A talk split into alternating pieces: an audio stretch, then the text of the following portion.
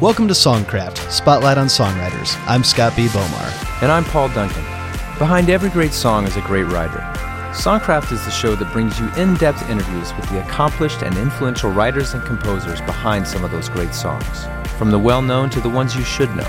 On each episode, we feature a different writer sharing his or her insights into the creative process, their approach to the craft, and the stories behind the songs, from the hits to some of the lesser known deep cuts. Whether you're a songwriter, a music lover, or just a fan of pop culture, be sure to subscribe to the show via iTunes so you don't miss out on a single episode. We'd love to hear from you, so let us know what you think by sharing your thoughts at songcraftshow.com. You're listening to Because He Lives, recorded by David Crowder and written by today's guest on Songcraft, gospel music legend Bill Gaither. Gaither is best known to general audiences for penning He Touched Me, which earned Elvis Presley a Grammy for Best Inspirational Performance in 1972. Gaither and his wife Gloria virtually pioneered the inspirational genre by applying traditional theological themes to the struggles and realities of everyday life. The pair was jointly honored with the Christian Songwriter of the Century Award by the American Society of Composers and Publishers in 2000.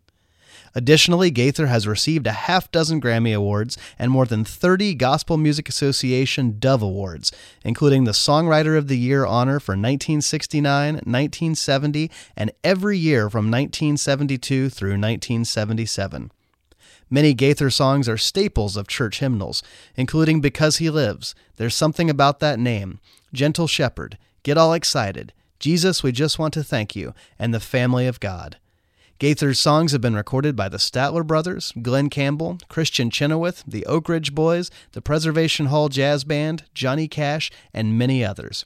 He has sold countless millions of albums as a solo artist, in partnership with Gloria, or as part of the Bill Gaither Trio and the Gaither Vocal Band. In 1991, he launched the Homecoming video series, which became one of the most successful mail order businesses in the country and nearly single handedly revived the popularity of Southern gospel music. Gaither was responsible for earning the first gold record for a gospel label, and he was inducted into the Gospel Music Association Hall of Fame in 1983. Bill, welcome to Songcraft. Scott and Paul, it's good to be with you. Uh, You know, Bill, in many ways, you were a bridge between the old Southern gospel sound and what has come to be known as contemporary Christian music. What were some of your early influences growing up in Alexandria, Indiana, that shaped your musical sensibilities? In 1948, or maybe it's 49, I don't know exactly when, I was probably in the sixth or seventh grade. Turned on the radio one morning while doing farm chores and turned on the radio and uh, at 6.30 in the morning here was a gospel quartet uh, keyboard player just acoustic piano and four guys singing uh, songs that were much different than what we were doing in the church. The church songs, uh, hymns were pretty tame compared to what they were doing. Right. And I, and I said, what in the world is that? Plus, I think I fell in love with four-part male harmony. There was something about those guys uh, uh, taking low bass singers. And at that time, the tenors were not quite that high, but making some great uh, harmonic sounds. It got my attention. Hmm.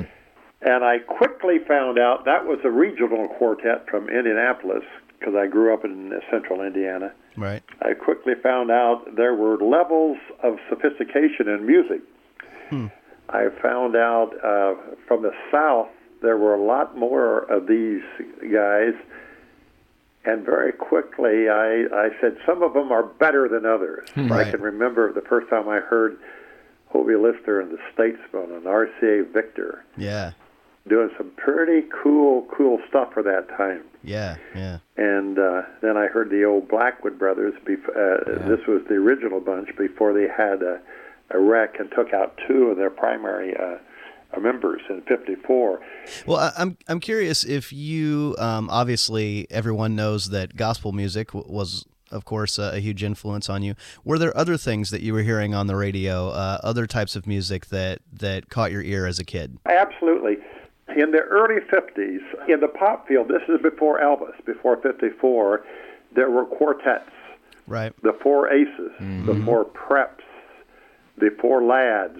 We will have these moments to remember. Yeah. Yeah, the right. Ames brothers, the Mills brothers. There were so many popular quartets, and in all Right. fairness, the Statesmen of Blackwoods got a lot of their sounds from that field, and also from the black gospel field, the Golden Gate Quartet Sure.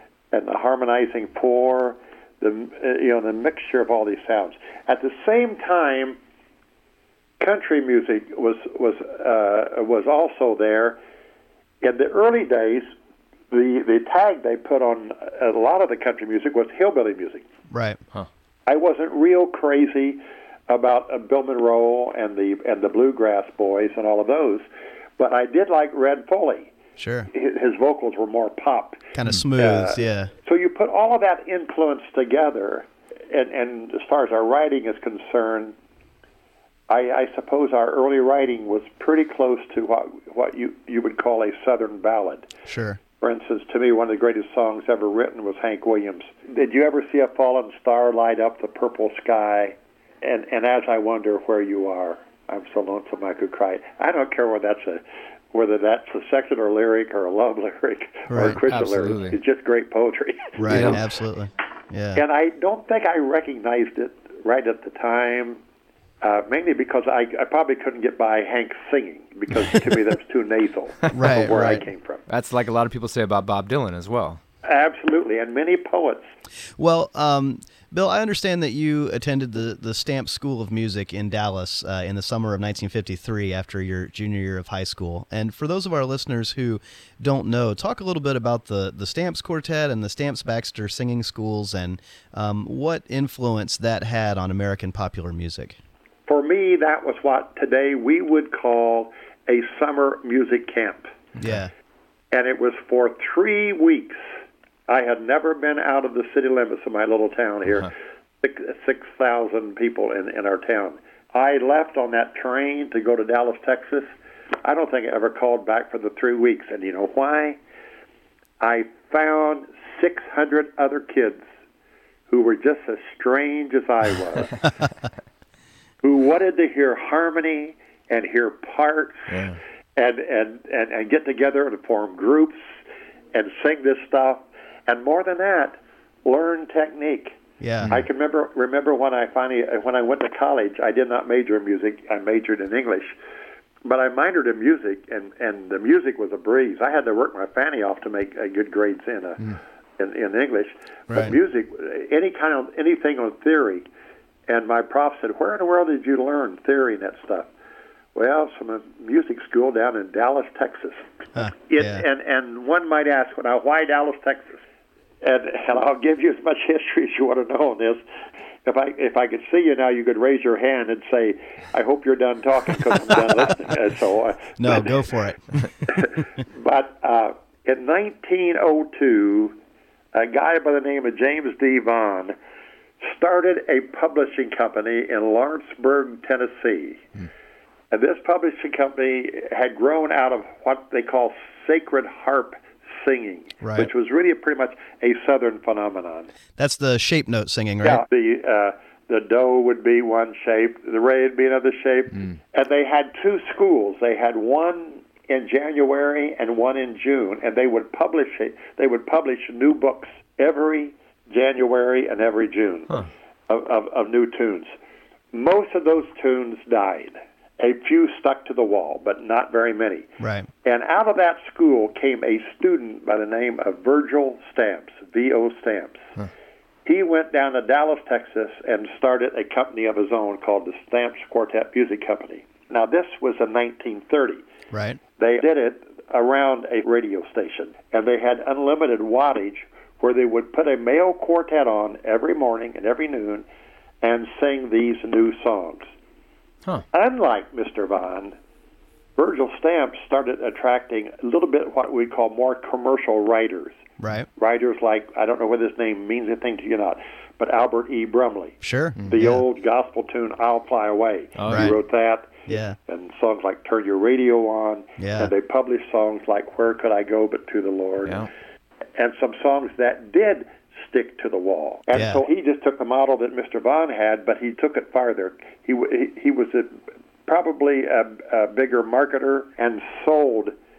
They said millions of uh, of gospel hymn books. Yeah. And at that point, those people made their living basically on printed music. Yeah, yeah. Well, oh, and I understand that when you attended the the stamp school um, down in, in Dallas, that that was where you first put together uh, a little quartet of your own. Um, tell us about that group and, and what your aspirations were at that point. I identified so much with Barbara uh, Mandrell. I was country before country was cool. Right. I, I was gospel before gospel. I, I I was embarrassed to tell the kids, yeah, my favorite music. You know, I like the Four Preps, I like the Four Aces, and all the pop guys, but I.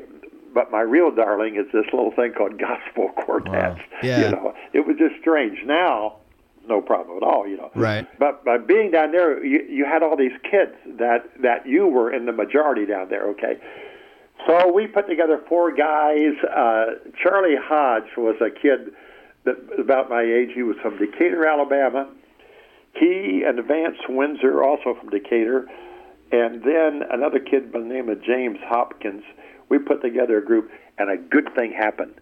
We starved to death. I was out of high school then. Yeah. And I was uh, I'd graduated from high school and thought I was going to make my living doing this. Yeah. We called the group the Pathfinders.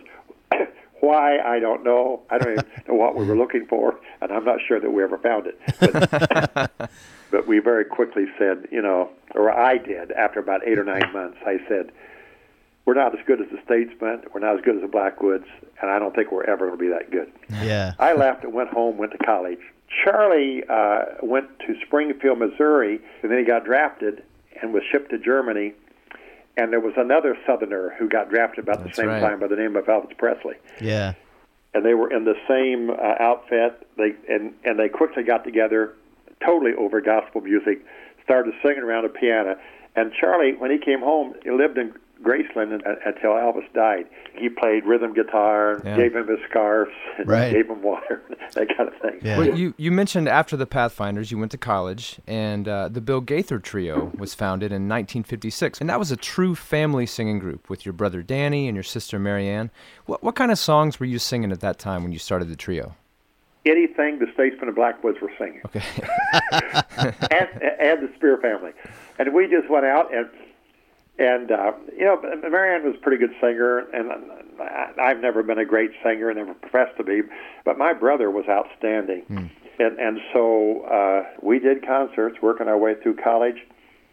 Doing that on the weekend, through the week, singing for the Kiwanis Club, the Lions Club, singing songs like "Back Home Again" in Indiana, "When Irish Eyes Are Smiling," yeah. Yeah. Yeah. you know, anything to and paid our way through school. Well, you you know, Bill, I, I, I everyone knows that you're a, a, a talented songwriter, performer, but you're also uh have a knack for being a talented promoter and, and an entrepreneur.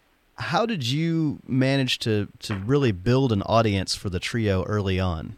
You know, that's a very good question, and I think it's very important for young young writers and artists to understand this. And and at this at this age, I have a lot of young artists that say, "Can I pick your brain?" You know, Yeah.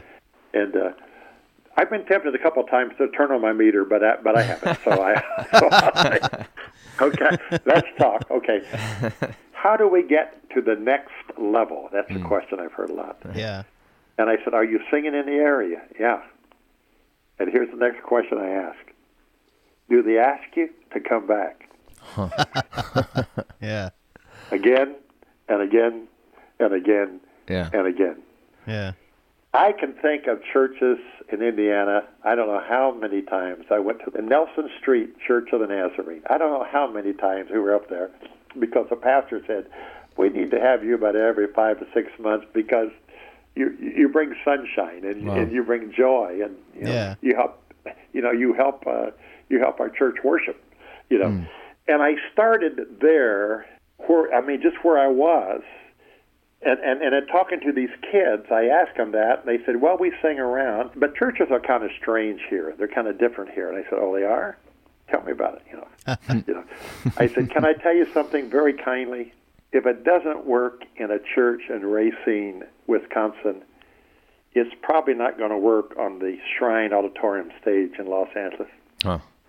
And you don't think that's true?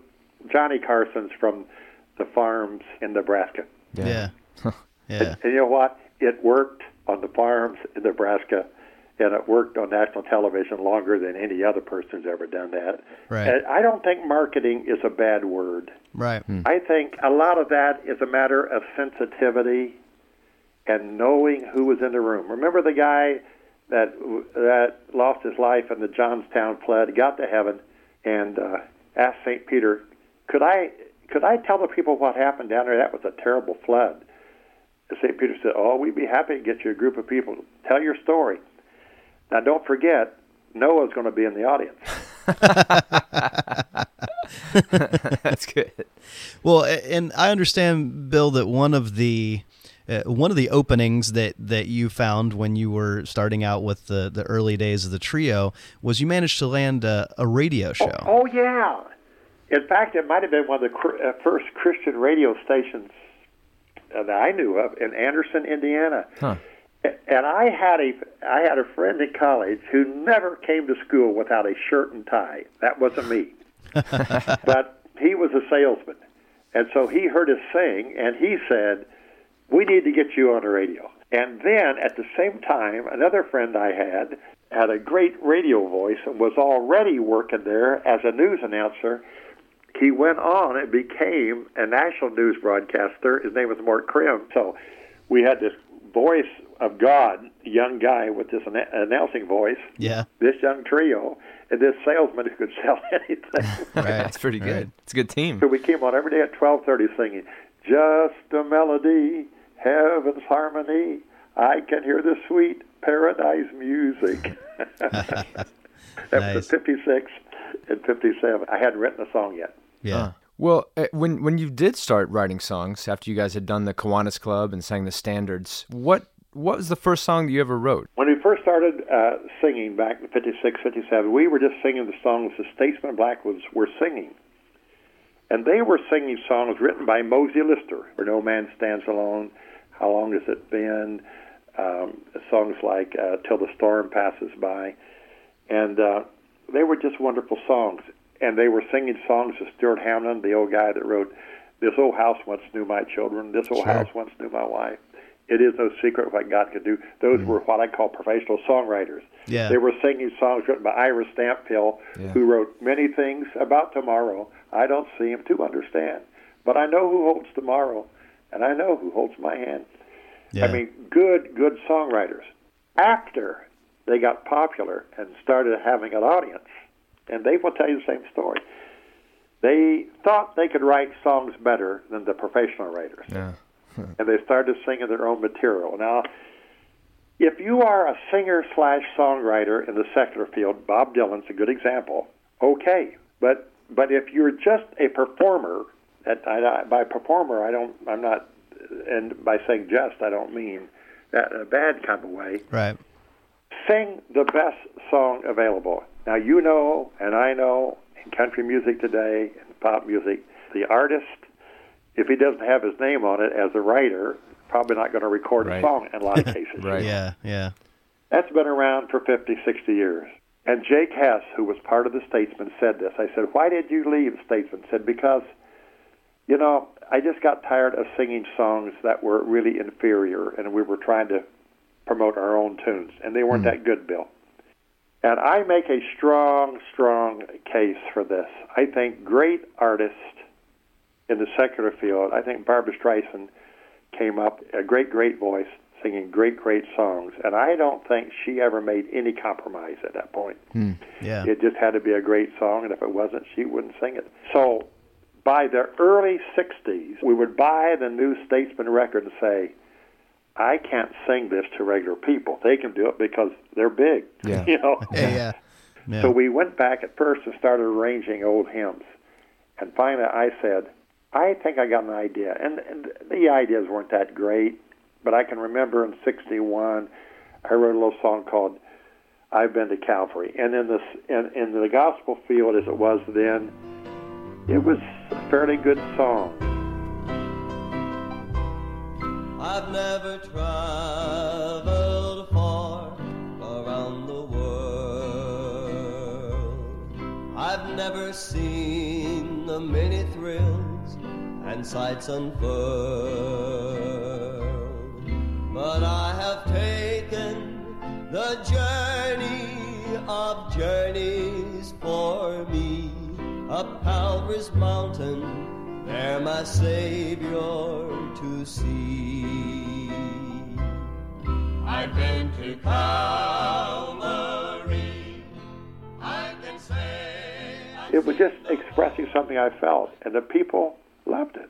Yeah, yeah. So then I wrote another one, wrote another one, and it was 30 or 50 songs before we finally uh, finally wrote uh, "He Touched Me." Oh, Yeah. he touched me. Yeah. In 1959, you became an English teacher at Alexandria Monroe High School, and that's where you first met your future wife and songwriting partner, Gloria, who was teaching French at the school. Um, talk about how the two of you first got together and started collaborating on music together and, and what that collaboration looked like, how it worked. First of all, I I really do not like professional marriages, and I think a professional marriage is when a pastor needs a music director and marries one. Right. and I think it happens politically. I, I think it happens too many times. Yeah. Uh, I just met a girl down the hallway that I just thought was the cutest thing, and I was in love with Doris Day when I was a kid, Yeah. and and I was pretty square uh, in high school, mainly because I had this weird. this this weird secret life called gospel music, you know. You know, it's not many good-looking girls you could say that to because they want to know, can you dance? You know. Right. No, but I can sing in a quartet. uh, I I see this pretty girl down the hall, and I'm just interested in her, and we start uh, going out to lunch, talking about politics. I'm, I'm extremely interested in politics, always have been. Love current events. Talked about literature, talked about poetry. I love it. We talked about plays. And after I thought I had her hooked, and she really loved me, I said, I got to tell you another thing. What is it? Well, I like this thing called gospel music, and I played her the Speer family singing, "I've been to Calvary." I mm-hmm. can say. To which she said, "That's good."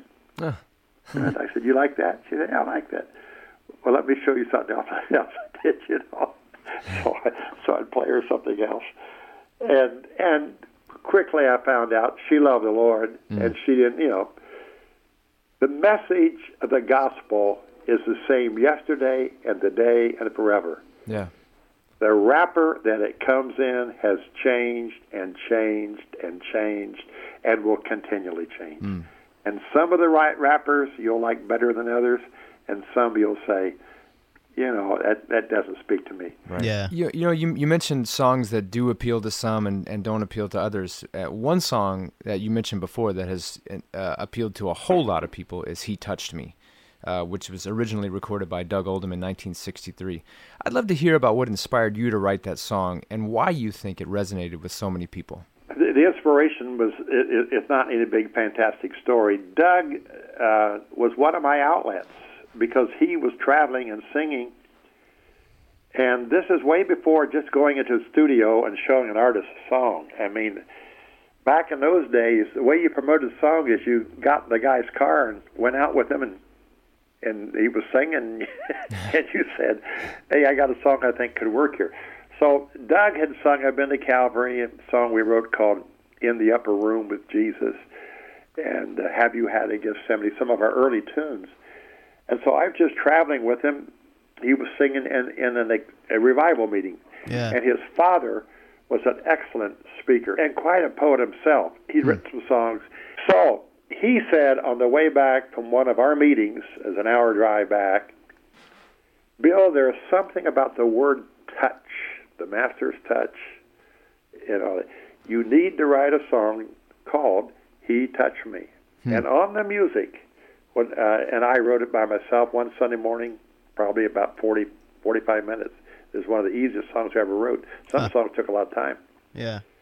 But uh, on the music, we say "He Touched Me." Title suggested by Dr. Dale Oldham. You know, I believe credits are very, very important. Yeah. Didn't have to do that, but uh, I, I think it's important to let people know where it came from. He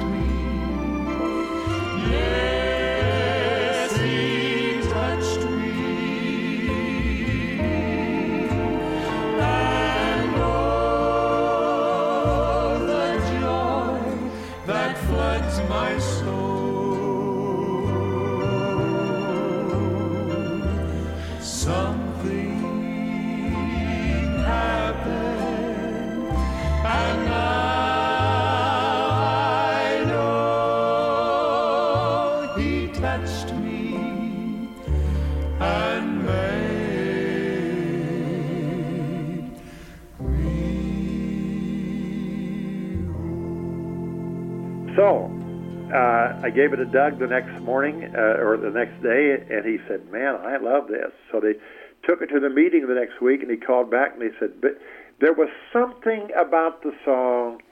He touched me, oh, he touched me, and oh, the joy. It was touching a nerve. At the same time, there was a faith healer out of Pittsburgh by the name of Kathryn Kuhlman who, who was on some national radio programs. She got a hold of that song, and on every service of healing that they ever did, she would start singing, He touched me, oh, he touched me, and oh, the joy.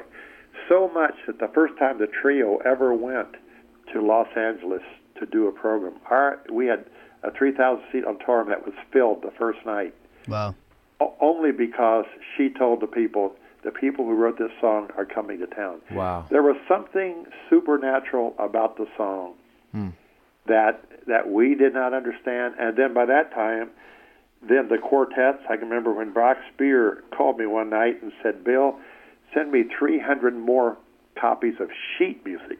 My this is not records. This is sheet music. Yeah. 50 cent sheet music for people to sing." Wow, that's amazing. I said, "You mean you're selling that much of that sheet music?" The last I'd heard, we had before they went on computers, we had sold over we sold close to a million copies of sheet music alone of that Wow. song. Wow. Well, in, in 1966, the Bill Gaither Trio released an album called Sincerely, which included your own version of He Touched Me. Um, and it was the first album that you released on Heartwarming Records, which was distributed by the Benson Company. Uh, Yeah. Tell us how that association with the Benson Company came about and, and what it did for your career. John T. Benson was the father uh, and the founder of the company. He had two sons named uh, John Jr. and Bob Benson. Bob uh, had just uh, uh, helped uh, Jake Hess organize a group called the Imperials, Right? which became one of the first gospel groups that slid over into the contemporary field. So the so here again, I'm a I'm a promoter. Okay, so I got these songs, and uh, and so I asked uh, Polly Grimes, who promoted the Imperials, what would it cost me if I got them on Thursday night on their way to Chicago and Detroit on Friday, Saturday? Right? because Alexandria is just a few miles north of Indianapolis, and I, I, I knew they could drive their bus through and do it. So she told me, and so Gloria and I, by now we're married, had to get out and tack up posters on on telephone uh, poles all over the county to tell people these guys are coming to town. And a lot of people, you know, they said the Imperials who, you know, Jake Hess who. We only had a little auditorium seat of 500 people, but we sold it out and, and had enough to pay their fee for them to go on. And also, they ate at the house. And while they were at the house, I, uh, and Gloria's a good cook, and we were good hosts. I said, by the way, we just wrote a song. So uh, I played it for them, and they said, yeah, you know, we can sing that. Bob Benson was with them that night, and uh, the uh, our little trio opened up for them. Okay.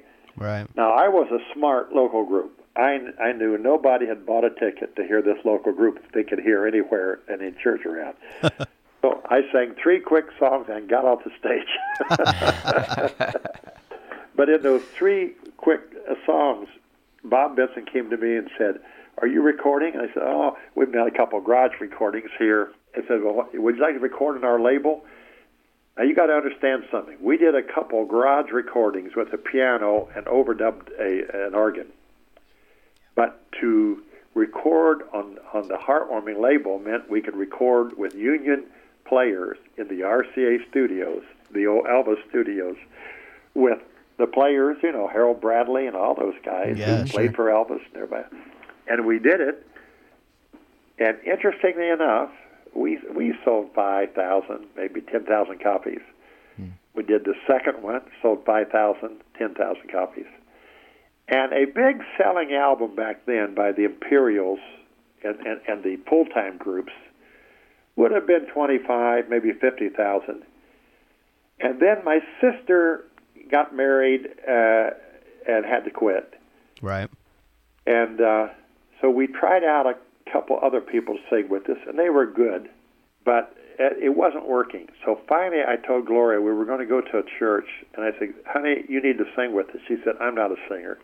I said, "I know you're not, but you're pretty, and, and you're my wife." Okay. so I taught her a couple of easy tunes, and she did quote unquote a couple readings. Huh. Okay those quote unquote readings became the power behind this crazy little group. Wow. Uh.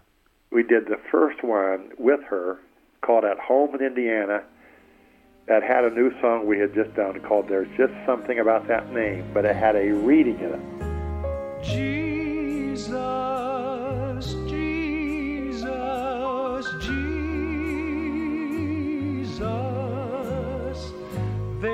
There's something about that name. Master, Savior, Jesus like the fragrance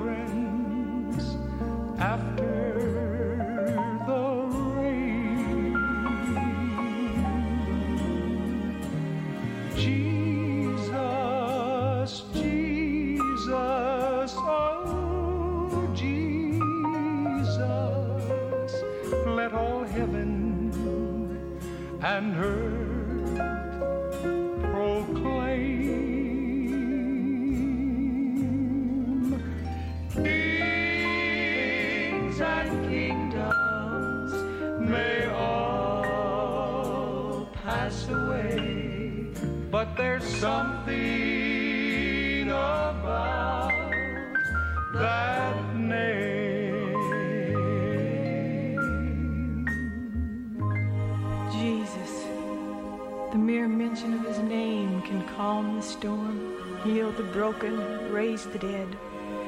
At the name of Jesus, I've seen sin hardened men melted, derelicts transformed, the lights of hope put into the eyes of a hopeless child. And then a new song we'd written is called The King is Coming, about the second coming, Yeah. which also had a reading in it. And I'll never forget the marketing department calling me and saying, You're not going to believe this, but this album's gone to 25000 I said, Oh, that's great. Called me back.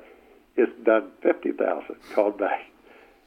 It's done a 100000 It's done a 100 It's done, it's a quarter million. It's 300000 And we're saying, I don't believe this. Yeah. now, Yeah. in my life, there have been some God things, what I call God things, that, that's so big, I don't understand it. Just regarding the At Home in Indiana album, you, you said sold 300,000 copies or more. Uh, a lot of the songs on that record, you mentioned something about that name. The King is Coming. Also, uh, I'm So Glad I'm a Part of the Family of God, I believe, was on that album. And, and those have Yeah. become real staples uh, in the in the church community. Um, in 1971, uh, follow up uh, album because he lives. Um, that was another one of those songs that just became a staple in many houses of worship. Because he lives,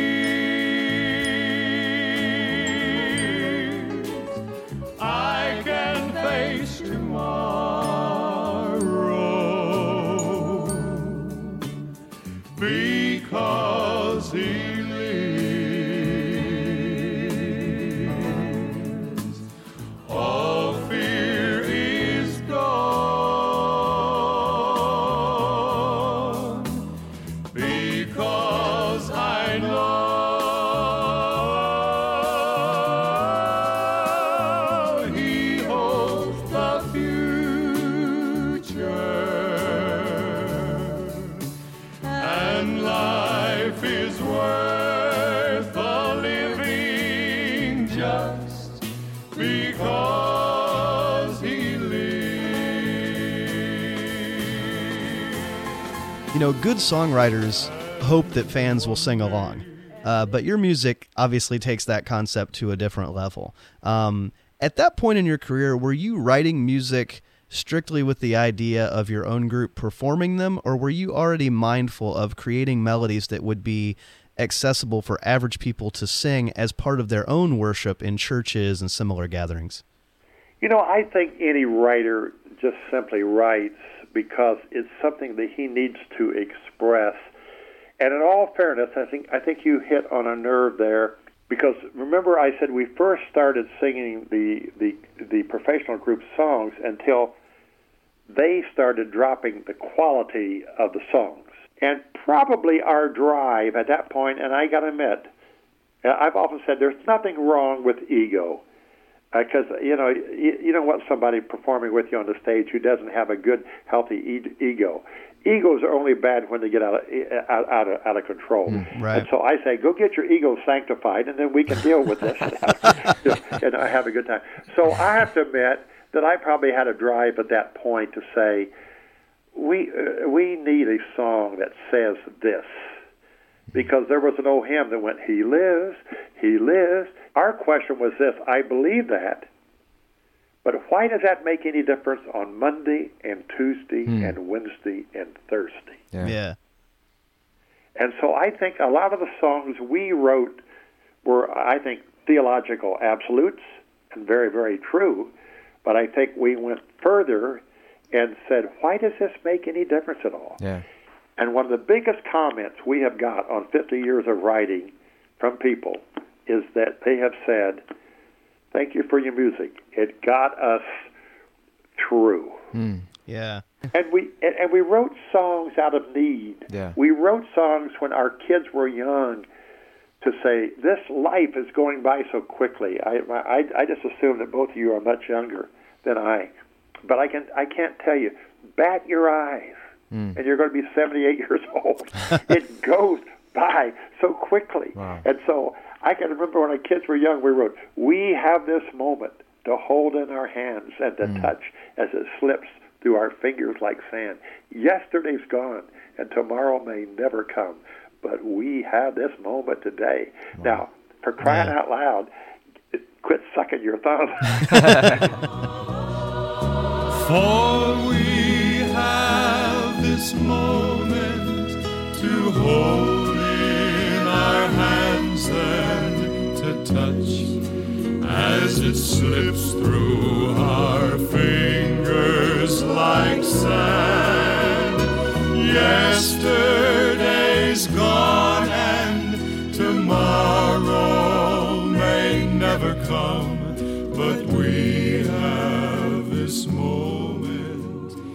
it, it's a fascinating concept, I, I think, for all writers. The, the fact that you would write about things in your own personal life and then find them being so meaningful to a wide audience uh, of mostly strangers. You know what? You know what blows my mind?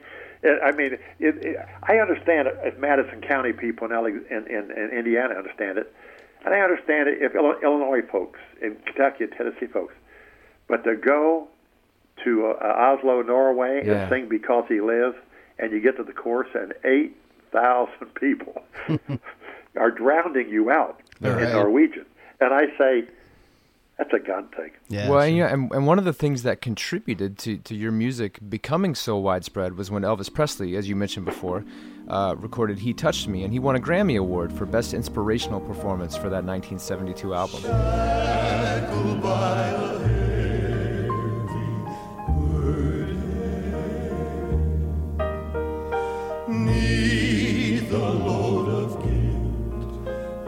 And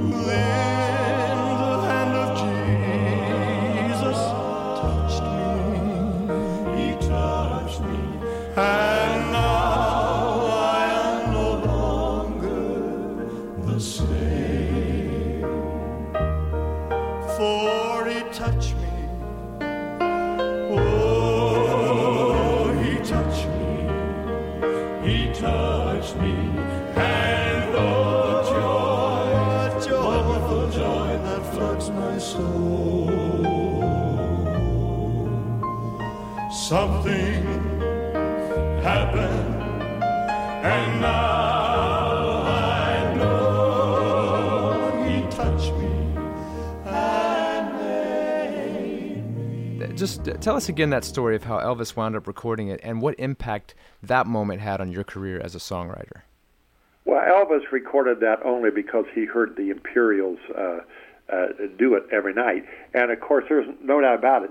The only Grammys he ever won Right. was for his gospel, gospel, stuff. yeah. And from the very beginning, the early Ed Sullivan clips, he's singing "Peace in the Valley." He Right. said, and Ed Sullivan said he wants to sing this because this is part of who he is, Hmm. and he was explaining this to a secular audience. That was before gospel was cool. You don't have to do it. You don't have to do that now Yeah. because you know it's a part of Americana. Yeah. But he'd heard the Imperial, you know, they would do a con. I mean, they would do the Las Vegas stuff, and then when they got done, he had a piano up in his room, so he'd he'd want the Imperials and the Stamps to come up there, get the keyboard player, and they'd start singing, "My John saw a mighty number way up in the middle." I mean. I mean, he just loved gospel music. That's what Charlie did. I mean, Charlie uh, Hodge connected with him because of gospel music. Yeah. And of course, this is just one of those another song that he saw he he had the Imperials to sing that every night on his Las Vegas show. Wow. He said, "Get quiet now. They're going to sing this song, and you're going to love it." You know. And of course, the Elvis fans. You know, some of our biggest fans now these days, the Elvis fans are pretty much our age now. You know, so they're all Right. older, but, but they all say they'll come out to our crowd and say. Uh, you know, you're part of our family, don't you? I said, yeah, we're the Elvis connection. right, yeah, right. yeah, that was big. Yeah, yeah. Well, in 1973, uh, you and Gloria teamed with Ron Huff for an album called Alleluia, a praise gathering for believers. And that went on to become the first gold record by a gospel artist on a gospel label. Um, as you mentioned, you know, some of these things just happened. It was like these albums just blew up so big. Um, but coming back to your entrepreneurial instincts, uh, it seems that you had a particular knack for recognizing the entertainment demands of a Christian audience who felt ignored by the mainstream music industry. Um, and talk a little bit about some of the outside the box thinking, as well as some of the challenges um, that contributed to your success in really pioneering this new genre that has now come to be called contemporary Christian music. You know, you know, up until then, uh, a lot of what what our kind of music was, even as much as it was catching on, there's a little bit looking down the nose uh, from churches, especially the big major major churches. This still wasn't totally legitimate uh, Christian music. It, it was really country ballad, you know. He touched me two three. Oh, he touched me. I mean, just the style was a little bit country. Yeah. But old Ron put this serious, serious touch on it. Oh. And then this sweet little girl that I married had the ability that when Ron looked at her and Bob McKenzie, who was a producer, and say, Gloria, we need a verbal connection here. We need a quote unquote reading. And boy, some of those uh, readings are just brilliant theology. If he were a philosopher, we could have debated him. If he were a warrior, we could have fought him. If he was a religionist, we could have ignored him as an eccentric. But he was love. Hmm. Hmm. And what do you do with that? And the little song, God gave the song in the middle of it. We just had a simple little country song. You ask me why my heart keeps singing. You ask me why. But then Ron had this little piano motif. Boop, boop, doot, doot, doot, doot, doot. But since I found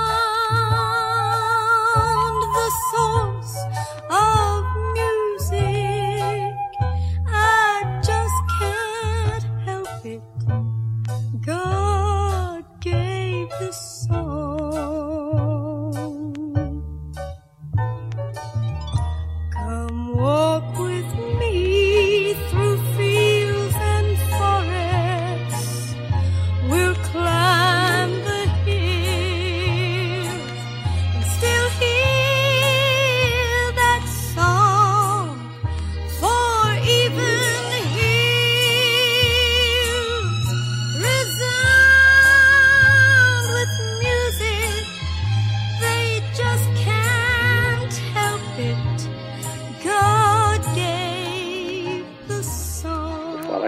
God thing. It just happened at the right time, I don't know of anybody in our- industry that I hold in higher respect than Ron. The, the songs are one thing, but the package that they come in. You know, a lot of people never heard country music until Ray Charles. I Can't Stop Loving You was around for a long time. Yeah. Ray took it to a whole new audience. Right. Ron Huff took our stuff. So then we would come into towns with our trio, doing our little country kind of trio kind of thing. And some people say, you know, I'm only here because we did Hallelujah. I didn't know that much about what you did. So you put all that together. Now, I, I would quickly say it wasn't because I was a brilliant marketer or anything. Uh, I mean, that just happened, and for that, I have to be very great, grateful for it. And I think, I, here again, I think it was a God thing. Well, it's cool to hear the stories about the kind of the complexities of production, how they how they came together on these songs. And and one song, uh, "Jesus, We Just Want to Thank You," it's very direct, but it's uncomplicated in the best kind of way. Jesus, we just want to thank you. Jesus, we just want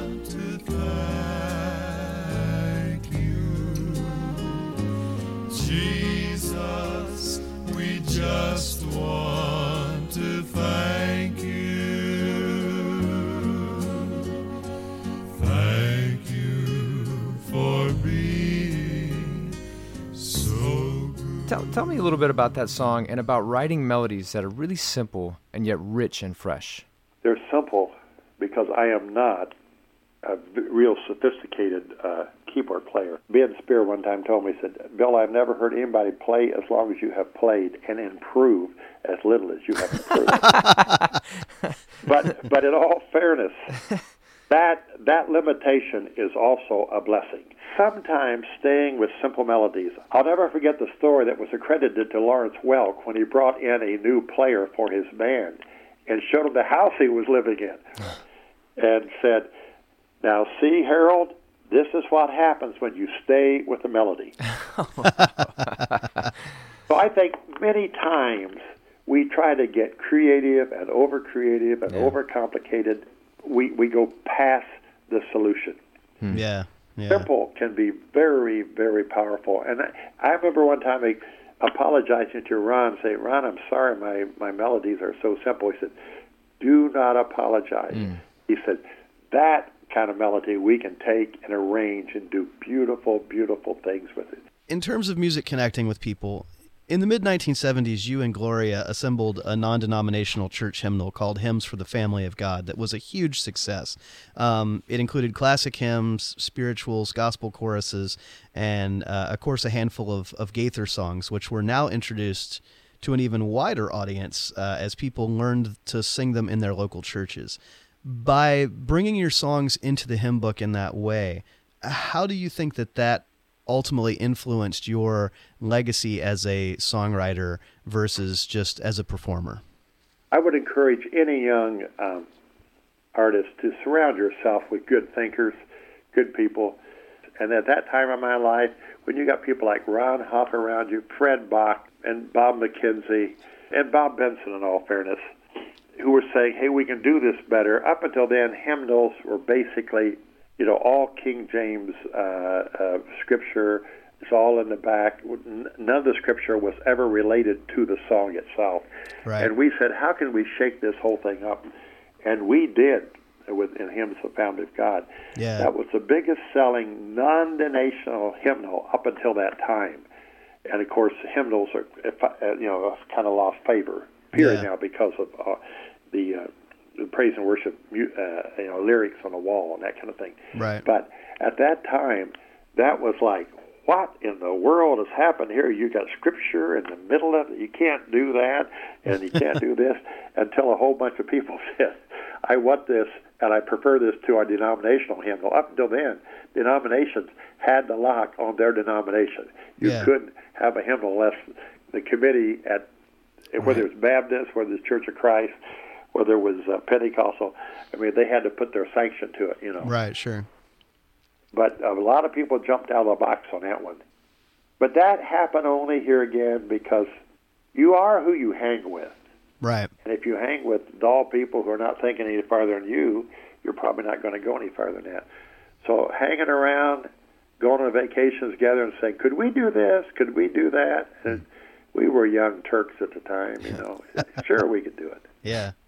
Well, in 1981, you returned to the male quartet format when you assembled the Gaither Vocal Band.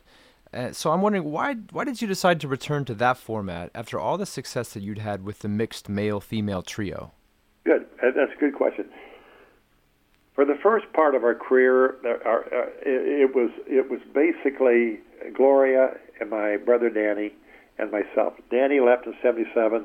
Gary McSpadden came.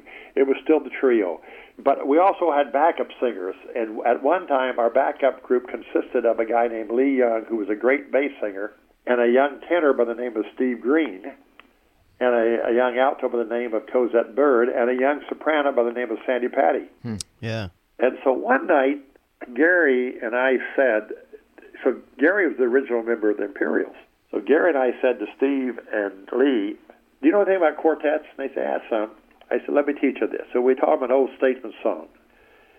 Oh, it's a great, great morning, your first day in heaven when you stroll down the Golden Avenue. Just a fun, fun song. Yeah. Sang it, tore the crowd up. They said, man, we love that. You love that. So uh, three or four months later, we said uh, we better add another tune to that second half. So we sang two songs. Then we sang three. It wasn't long until the producer said we need to do a record of the Gaither of, of that quartet. What are you going to call it? And we went around with all different kind of names. We finally came up with that name, and Steve Green suggested it, the Gaither Vocal Band. I like that name, and it, it, that worked for us. And years later, uh, that was in '81, '82, when- whenever it still's working. It didn't take Gloria long to say, I never professed to be a singer. Why don't you let me write? You love four part harmony. You can do so many more things with more voices. Right. And so that was the start of it. And for about eight, nine years, we couldn't get any identity.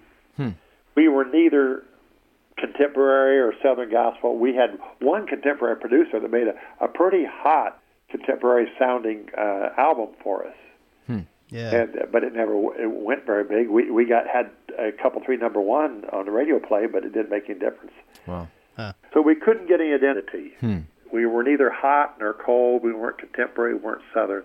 And so we said to our record company, "Uh, I don't know how much longer we can do this, but before we hang it up, let's do a project with our heroes that we grew up from the 50s. Right. Jake Hess, Hovie Lister, James Blackwood, J.D. Sumner, Jim Hill. I mean, you name them. Yeah. Uh, all the- Howard Vestal Goodman. Yeah. And so we got about 15 of them in a room to do one song, Where Could I Go But to the Lord, which was an old Stamps copyright. Yeah. And uh, Larry Gatlin came by because he heard we were going to do it. He said, Don't do that without me, because that was his past, too. Yeah. We did it for about two hours one morning in a little log cabin studio. Brought some Colonel Sanders in, and after that, we said we got to take a picture. Let's go around the piano. So we went in the studio, around the piano, take a picture. And Larry Gatlin said, "Play something, Eva Mae." And she started playing an old uh, Albert Brumley song, "I Will Meet You in the Morning" by the bright riverside. And they started singing. Then she played another one, and they sang some more, and they sang some more. And to all the young songwriters listening, I dare you, I dare you, write a song that 50, 60, 70 years from now, a bunch of your young kids who are now old kids can get around the piano, and it will make instant community hmm. That's cool. Yeah. and you are all one. The last prayer Jesus prayed was, Father, may they be one. Yeah. Create some songs that will last and everybody can sing. That was the first video. Yeah. We've done about 100, 150, 200 since then.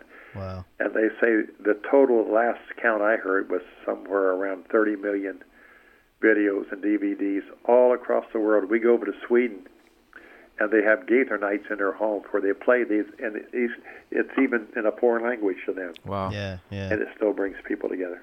I think it's fascinating. You you know, the the homecoming video series is something like you say that you kind of stumbled into, but it, it became this hugely popular and became a very successful mail order business for you guys, and you really tapped into a huge audience that was looking for um, kind of this traditional gospel music and starting in the 1990s. What I find so fascinating about that is that you had already tapped into a huge audience that was looking for an updated version of gospel music in the 70s, what kind of became known as contemporary Christian music. And then here you are, the same guy who's tapped into the audience looking for the old traditional music. I, just think it's it's interesting that you were able to connect with such a wide range of people who were looking for meaningful music um, that spanned all sorts of genres. Well, you hit the nail on the head. And there, a lot of times I get asked, "What do you want them to say about you when you're gone?"